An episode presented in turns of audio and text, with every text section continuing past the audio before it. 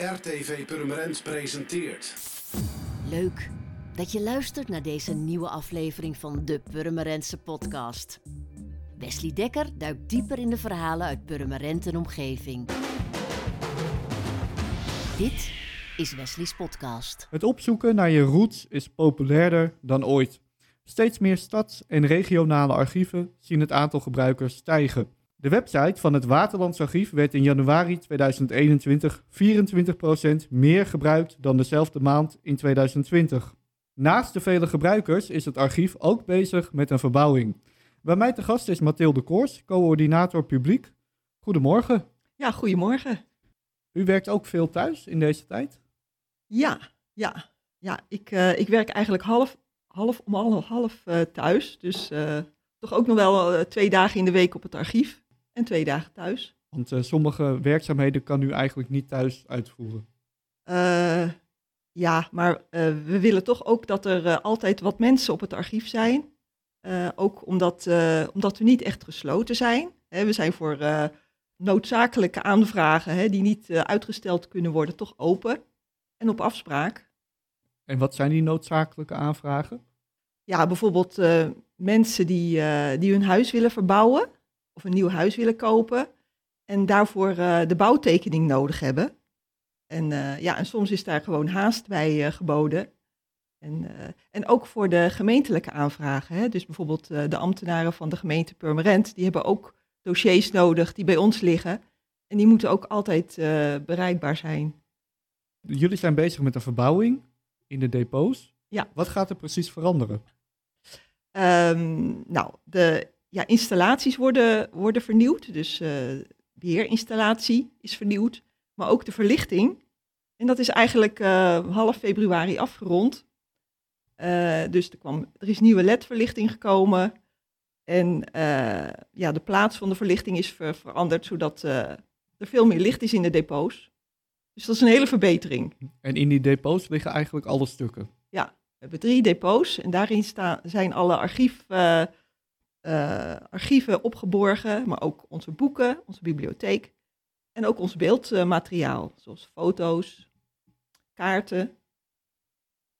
En alles wat er eigenlijk bij komt kijken. Ja, en uh, ja, die depots die, die zijn brandveilig. Er is een klimaatbeheersysteem, zodat de goede luchtvochtigheid en temperatuur in die depots is om die stukken zo goed mogelijk te bewaren. Want dat moet dan op een bepaalde luchtkwaliteit ja. zijn, zodat jullie oudere stukken ook nog ja, uh, de, de, komende generaties nog door kunnen brengen. Ja, precies. Wat we hebben echt stukken uit, ja, uit, uit de 14e eeuw. Okay. komen onze oudste, zijn onze oudste stukken. En zijn dat dan plattegronden of wat is dat? Um, de oudste is een, uh, een huurakte uit Edam. Dus dat is een stukje land wat verhuurd werd. En daar is een, een stukje perkament van overgebleven met tekst. En dat is onze oudste akte. Hoe gebruikelijk was dat in die tijd dat er al een huurakte werd opgezet? Ja, nou, ging best wel veel ook mondeling, maar officiële dingen die werden ook toen al op papier, of op papier, op perkament, uh, vastgelegd. En dat is eigenlijk de afgelopen honderden jaren is dat allemaal bijna al vergaan? Ja, er is natuurlijk ook best wel veel verloren gegaan in de loop der tijd. En, uh, maar er is ook een, een, deel bewaard gebleven. En vooral de hele belangrijke charters. bijvoorbeeld het marktrecht van Purmerend. Dat is allemaal bewaard gebleven. Daar is men, heeft men altijd heel goed op gepast. En dat wordt nog bij ons bewaard. Ik las een uh, artikel op internet over de populariteit van het uitzoeken van je roots in digitale stads- en regionale archieven. Ja. En onder andere in het regionaal archief Tilburg steeg de gebruikers met 18%. En andere archieven praat je over 5%, 10%, maar bij jullie dus 24%. Ja. Wat doen jullie om digitaal meer mensen te kunnen bereiken? Ten eerste proberen we zoveel mogelijk uh, bronnen, hè, documenten die van belang zijn voor genealogisch onderzoek, familieonderzoek, om die digitaal te maken en online te zetten, op ons, via onze website uh, bereikbaar te maken voor mensen. Nou, dat is natuurlijk, uh, dus dat betekent uh, bevolkingsregisters, maar ook dooptrouw- en begraafregisters. Of andere bronnen waar heel veel familienamen en personen in genoemd worden. Zoals bijvoorbeeld uh, militieregisters. Dus dat zijn weer boeken waarin uh, de namen van de jonge mannen ingeschreven staan die, die in dienst, die de dienstplicht moesten vervullen. En zo proberen we zoveel mogelijk bronnen digitaal te, te maken. En de mensen die dit soort gegevens opzoeken, zijn die bezig met een stamboom of hebben ze ook andere motiveringen om dit soort dingen te doen? Ja, uh, nou inderdaad, uh, de stamboomonderzoekers, dat is de grootste groep van onze bezoekers, zeg maar, digitaal en fysiek. Ehm, daarna heb je de, de mensen die op zoek zijn naar een bouwvergunning, dus op zoek zijn naar de geschiedenis van hun huis, voor een verbouwing of een aankoop, of gewoon echt de, de hele geschiedenis willen, willen uitzoeken van hun huis. En dan heb je natuurlijk een groep mensen die uh, in het algemeen geïnteresseerd zijn in geschiedenis, in een bepaald historisch onderwerp. Uh, bijvoorbeeld de geschiedenis van de polder Beemster. Of uh, de geschiedenis van een kerk. Van de kerk, of één of meerdere kerken in, in de regio. ja, de geschiedenis van de armenzorg in de regio. En die mensen komen ook, die, die zoeken digitaal, maar ook komen ze langs in onze studiezaal om onderzoek te doen. Mhm. In de studiezaal kan eigenlijk nu niemand meer terecht, tenzij inderdaad voor die noodzakelijke vragen. Wat voor soort mensen zien jullie vaak in die studiezalen? Zijn dat oudere mensen, jongere mensen? Ja, nou, het, uh, als je de cijfers bekijkt, dan zijn de, de meeste zijn wat, wat ouder. Oudere mannen. Oudere mannen, ja. oké. Okay, dus dat zou nodig moeten veranderen. Wel uh, studenten, die voor hun uh, scriptie of uh, studie onderzoek doen in onze bronnen. Bijvoorbeeld in het notarieel archief van, van Purmerend of van Edam of van Monnikendam. Of in een rechterlijk archief. Als je wil weten of, of mensen crimineel zijn geweest vroeger. Of, Want dat kan je heel makkelijk Dat kan je dan terugvinden, ja. ja. En heeft u dat zelf wel eens voor uzelf ontdekt? Nee, gelukkig niet. Nee. En wat kunnen jullie als werknemers bieden aan uh, bezoekers van zo'n studiezaal? We leggen natuurlijk uit hoe het werkt, hoe je iets uh, kunt uh, aanvragen, een document kunt aanvragen, maar ook als mensen een zoekvraag hebben, dan helpen we ze om, om de juiste stukken aan te vragen, de juiste documenten, de juiste archieven. En we geven ze tips hoe ze te werk kunnen gaan. Dus zo proberen we ja, mensen op de studiezaal zoveel mogelijk te helpen. Ja, en digitaal, hè, mensen die uh, onze website bezoeken, daarvoor hebben we uh, allerlei tips, richtlijnen, veelgestelde vragen, uh, ook uitleg. En zo proberen we dan ook digitaal. en sinds kort een chatfunctie. Dat is, dat is heel leuk. We zijn in november begonnen om samen met de archiefdiensten in Noord-Holland, boven het ei, om gezamenlijk een chatservice op te op te richten. En dat betekent dat we dan om de beurt de chatservice bedienen. het is nu nog een proef, een pilot, die tot, tot en met maart duurt. dus dan kijken we hoe het, hoe het verder gaat, maar we zijn heel positief daarover. Het is natuurlijk wel even wennen om ook de vragen over de andere archiefdiensten te kunnen beantwoorden. Maar daar zijn we ja, druk mee bezig om die kennis ook allemaal in huis te, te hebben en te halen. En het is in deze tijd ontzettend populair om je eigen route uit te zoeken. Ja. Waar moet je starten? Ja, nou dat is een hele goede vraag. Uh, je start eigenlijk thuis gewoon, of bij je familie. Want het is altijd belangrijk om eerst te weten de geboortedata, huwelijksdata van ouders, van grootouders. En dat kan je vaak al in je familie vinden. En van daaruit kan je dan steeds verder terugwerken naar het verleden. En ja, en dan kan je als eerste heel goed terecht op onze website, hè, digitaal, die bronnen, die gedigitaliseerde bronnen. Je kunt zoeken in bevolkingsregisters, kranten. Er zijn, er zijn ook heel veel kranten gedigitaliseerd. En daar kan je ook al vaak ja, geboorteberichten of huwelijksberichten, overlijdensberichten in vinden. Of juist een bericht over een bedrijf dat een voorouder heeft gehad. Een advertentie bijvoorbeeld. Ja, en als je dan uh, een eind terug bent, dan is het juist leuk om ook je stamboom aan te kleden met verhalen eromheen. Hè? Van waar woonden ze? Eh, waar leefden ze? Eh, wat voor beroepen eh, oefenden ze uit? En dan is het juist leuk om ook in notariële archieven te gaan zoeken. En dan kom je weer bij ons op de studiezaal eh, terecht. Als ze dan eh, bijvoorbeeld eh, een huis kochten of land kochten of verkochten, dan kan je dat vaak terugvinden in, in de archieven. En zijn er bij jullie, bij het Waterlands Archief, veel mensen die meerdere keren in de maand komen om hun stamboom verder uit te werken? Ja, ja, zeker. Is het een verslaving? Het is een verslaving, ja. Het is er zeker, ja. Het is echt, eh, want ja, een familie, eh, je kan natuurlijk ver teruggaan in de tijd, maar je kan het ook eh, breder maken, hè. Dus eh, ja, je krijgt steeds meer voorouders als je teruggaat in de tijd en steeds meer familienamen.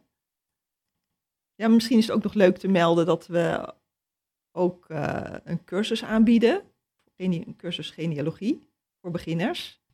Ja, en eh, vorig jaar zijn we er in eh, oktober mee gestart. Maar je raadt het al. Het Halverwege door- ja, hebben we moeten stoppen. Helaas. Dus dat is uitstellen. Dus we moeten er nog weer. eh, we gaan ermee door als eh, zodra de lockdown afgelopen is.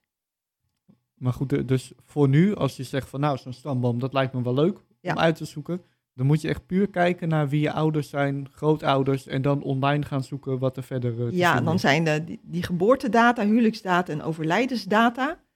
eh, die zijn belangrijk. Ook de plaats waar ze zijn geboren, ge- getrouwd of overle- overleden. Want daar moet je dan gaan kijken in die archieven. En eh, je kan op onze website al heel makkelijk op familienaam, op naam zoeken. En er is ook een website Wie was wie. Daarin zijn ook heel veel burgerlijke stand en bevolkingsgegevens eh, opgenomen. Ook van heel Nederland. Hè, want wij, eh, het eh Waterlands Archief, bedient de zes gemeenten hier in de regio.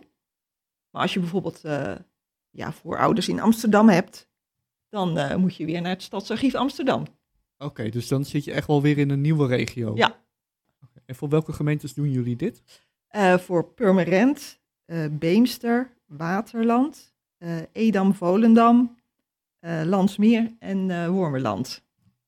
Dus als je daar voorouders hebt, of als je weet dat jouw opa daar vandaan komt, dan kan Ja. je echt wel terecht. En hoe lang zijn mensen gemiddeld bezig met een stamboom? Ja, ik denk toch dat het moeilijk te zeggen is. Ehm, ja, ik, je hebt mensen die, eh, die heel snel iets willen weten hè, en die dan heel snel tevreden zijn, hebben een overgrootouders. Eh ja, en anderen die willen echt eh, verder en, eh, en breder al hun voorouders uitzoeken of veel dieper erop ingaan. En die zijn echt jaren bezig. En is er ook een moment dat je gewoon niks meer kan vinden? Tuurlijk, want eh, ja, op een gegeven moment, eh, als je het jaar 1600 zeg maar ongeveer bereikt hebt, dan wordt het, wordt het lastig. Want soms ontbreken dan eh, de oudere dooptrouw en begraafboeken. Ja, en als het een hele arme familie was, bijvoorbeeld, die geen bezittingen had, dan vind je die ook niet zo snel meer terug in, in andere archieven. Dan ben je bezig met je stamboom en je komt dan bij jullie voor die bevolkingsregisters, voor die andere dingen allemaal. Maar goed, de laatste tijd kan je natuurlijk steeds meer online vinden. Wat is dan de toegevoegde waarde van zo'n archief? Eh, ja, omdat, eh, omdat niet alles online is te vinden. Hè, dus eh, veel bronnen die, die niet online zijn, die moet je toch fysiek in papier gaan bekijken. Eh, zoals bij ons de notariële archieven, de rechterlijke archieven. We hebben ook heel veel eh, archieven van de gemeente hè, waar we voor werken. En dat zijn dus bijvoorbeeld eh, het archief van de gemeente Purmerend. Ja, vanaf de middeleeuwen zeg maar tot nu. Of na twintig jaar Ja. krijgen wij de archieven overgedragen van de, van de gemeente. Oké, ja, want het is natuurlijk ook heel erg privacygevoelig. Ja. Als ik bijvoorbeeld nu, nou goed, ik ben al een paar jaar bezig met mijn stamboom. Ja. Maar als ik nu zou beginnen, mijn opa is geboren in 1931. Ja. Over hem kan ik eigenlijk nog niks vinden, omdat Nee. het allemaal tussen de privacy is. Ja. Wanneer Ja. komt dat moment dat er meer te vinden is van iemand?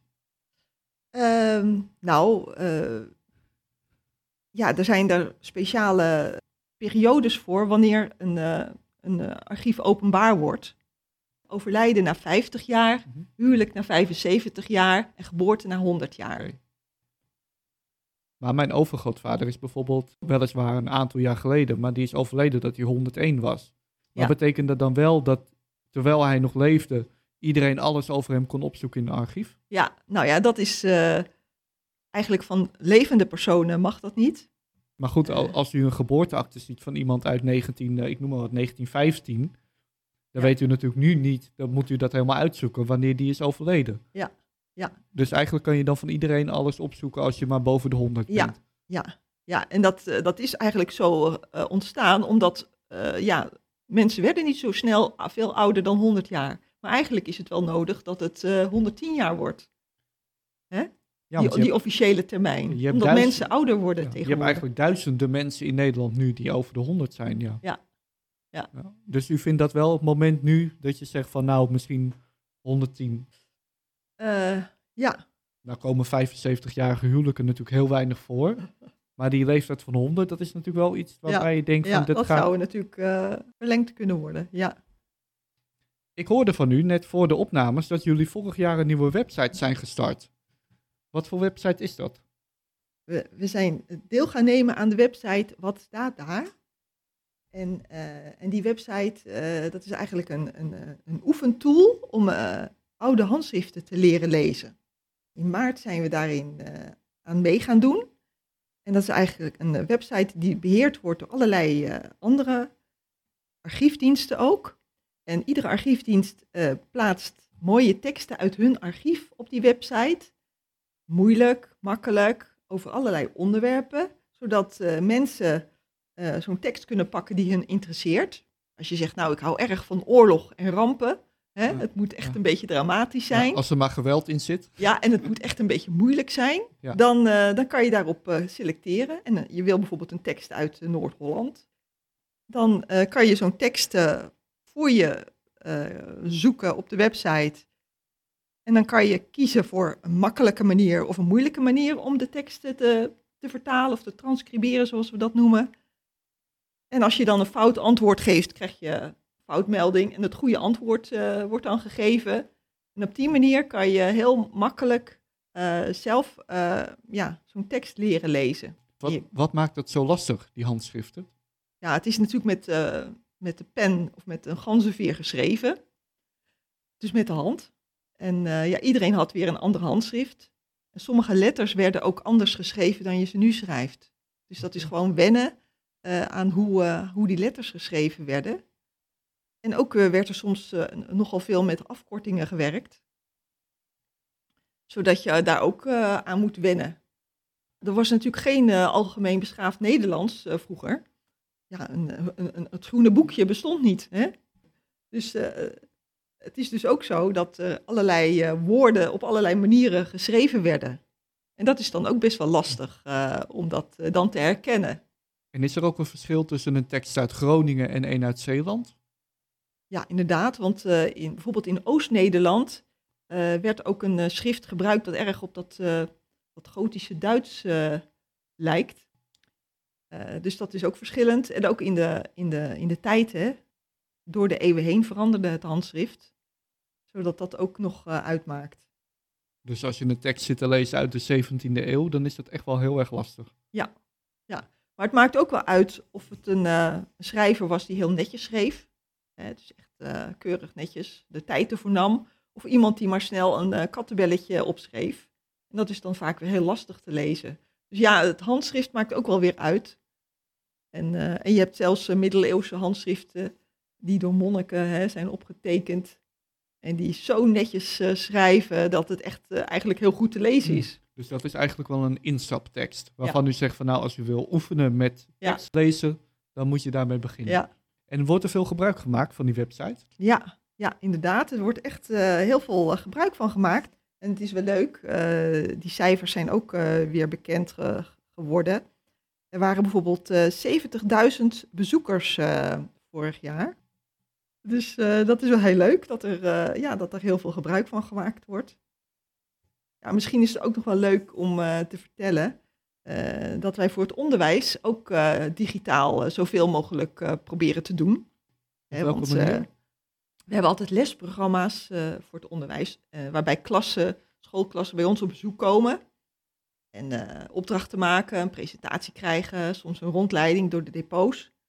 Maar ja, dit jaar was dat ook allemaal niet, niet mogelijk. Dus we hebben ook extra aandacht aan, aan onze educatieve eh, websites eh, besteed. Zoals eh, bijvoorbeeld ook geschiedenis lokaal Waterland. Ja, dat is een website waarbij je per thema allerlei bronnen kunt bekijken. Dan moet je denken aan historische documenten, maar ook afbeeldingen. En vorig jaar hadden we bijvoorbeeld een, het nieuwe thema 75 jaar vrijheid hadden we gemaakt en het thema Tweede Wereldoorlog. Dus allerlei mooie foto's eh, uit de Tweede Wereldoorlog, van een voedseldropping, eh, een document, een, eh, een document Joden verboden, hè? Die, die je overal kon vinden voor bijvoorbeeld vroeger. Ja, die zijn erop gezet en dat is ook veel bezocht. Niet alleen door eh, scholieren, maar ook door andere mensen die het gewoon leuk vinden om, eh, om daar eh, wat meer over te weten. En die bronnen te bekijken. We hebben het nu natuurlijk vooral over de Tweede Wereldoorlog. Dat was echt een kentering in de maatschappij. Ja. Daarna was het totaal anders dan daarvoor. Ehm, in hoeverre zijn jullie bezig met de inventarisatie van nu? We zitten nu ook in een periode. Hierna zal het waarschijnlijk totaal anders zijn dan hiervoor. Ja, eh, nou inderdaad, want we proberen natuurlijk eh, de maatschappelijke ontwikkelingen te volgen. Hè? Dat als jij eh, over eh, 50 jaar onderzoek wil doen naar, naar de ontwikkelingen in eh, het jaar 2020 hè, of 2021, dat je ook eh, bij ons terecht kan. Dus we proberen ook zoveel mogelijk eh, ja, archieven van maatschappelijke instellingen binnen onze depots te krijgen. En nu ook digitaal natuurlijk. En dat zijn dus foto's die jullie bewaren van deze tijd, verhalen, Ja, noem maar op. Archieven, hè, dus bijvoorbeeld de archieven die, eh, die organisaties eh, nalaten of maken, ja, dat we die eh, kunnen bewaren. Vorig jaar hebben we ook heel veel foto's van de coronamaatregelen genomen. Dus mensen konden ook hun eigen corona-foto's eh, toesturen aan ons en Ja. die, die bewaren we dan. Dus daar zijn jullie ook al op voorbereid. Ja, ja zeker. Want ja, je probeert echt eh, de geschiedenis eh, vast te leggen. Hè?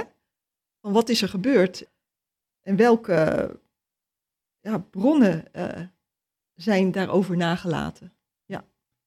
Ehm, in het archief is het nu dus drukker dan ooit, zeker op de website. Ehm, merken jullie ook de populariteit van het programma Verborgen Verleden op NPO 2?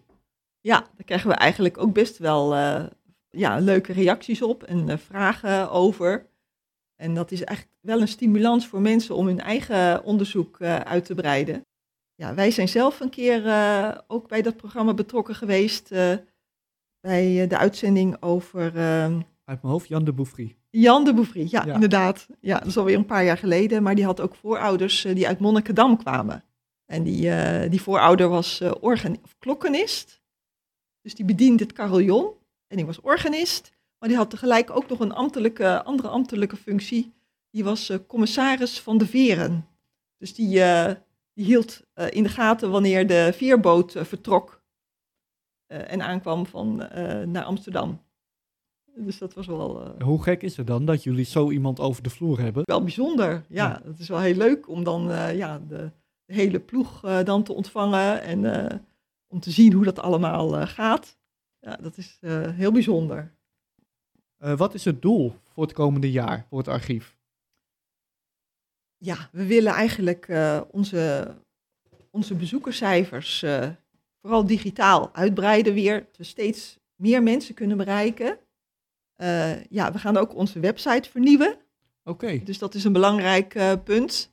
En dat komt eigenlijk omdat je nu van overheidswegen allerlei eisen hebt aan beschikbaarheid of toegankelijkheid van websites.